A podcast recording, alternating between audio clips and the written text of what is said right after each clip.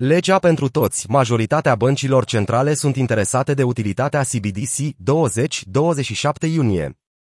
Din cauza suspendării retragerilor de către rețeaua Celsius la jumătatea lunii iunie, subiectul împrumuturilor cripto a fost pe lista problemelor serioase ale autorităților de reglementare. Săptămâna trecută, legislatorii au continuat să ridice problema acțiunilor necesare de întreprins, cel mai proeminent comentariu venind din partea unuia dintre cei mai sceptici oficiali europeni în privința criptomonedelor, Christine Lagarde. Președintele Băncii Centrale Europene a fost atât de impresionată de criza Celsius, încât a inventat termenul MICA 2, referindu-se la principalul pachet de reglementare pentru criptomonede din Uniunea Europeană. Lagarde consideră că noul MICA ar trebui să conțină linii directoare separate pentru staking-ul de criptomonede și pentru împrumuturi. Cu toate acestea, până și comunitatea a observat deficiențele actualului model de creditare. Maximalistul Bitcoin și CEO-ul Swan Bitcoin, Cory Clipsten, este îngrijorat de faptul că criza de lichiditate care s-a produs în cazul Celsius ar putea însemna începutul unei scăderi mai ample a lichidităților de pe platformele cripto care oferă împrumuturi. Congresul solicită informații de la platformele cripto de care aceștia nu dispun. În 23 iunie au avut loc audieri în Camera Reprezentanților Statelor Unite privind reglementarea activelor digitale, care au avut ca tematică lacunele în supravegherea și reglementarea instrumentelor derivate și a piețelor spot subdiacente, precum și necesitatea divulgării informațiilor despre clienți de către platformele de tranzacționare.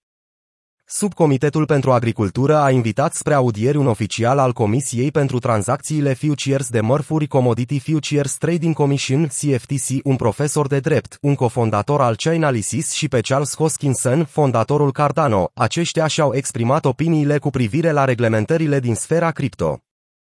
Profesorul de drept de la Universitatea Georgetown, Christopher Bremer, a subliniat că legea divulgării presupune ca emitenții să aibă acces la informații despre consumatori de care nu dispun, în timp ce blockchain-ul este transparent, este totodată și greu de înțeles.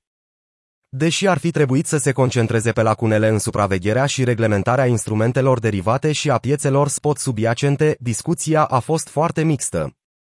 Creșterea complexității dezvăluirilor ar putea crea vulnerabilități pentru consumatori, s-a expus profesorul Christopher Bremer.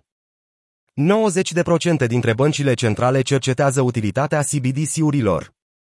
Viziunea monetară viitoare a instituției include explorarea inovațiilor bazate pe încrederea în monedele suverane stabile ale băncilor centrale și sistemele de plată sigure. Majoritatea absolută a băncilor centrale din lume cercetează sau își testează propria monedă digitală. Cel puțin așa spune noul raport economic anual publicat de Banca Reglementărilor Internaționale, BRI.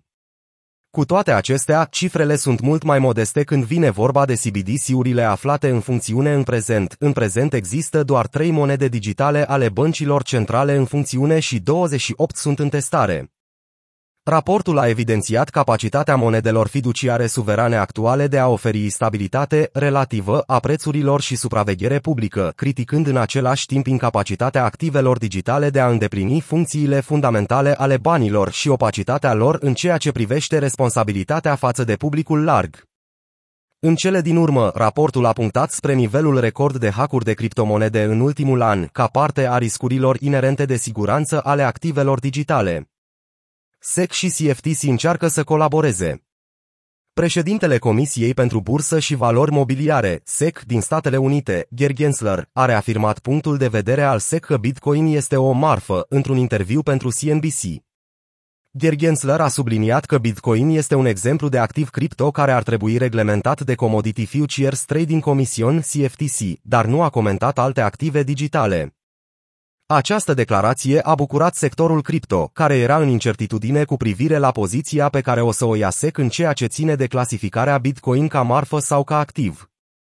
Cu toate acestea, președintele SEC a adăugat că multe alte active cripto au atribute cheie de titluri de valoare, menționând că principala similitudine dintre cele două constă în ideea că publicul investitor își dorește să obțină un profit.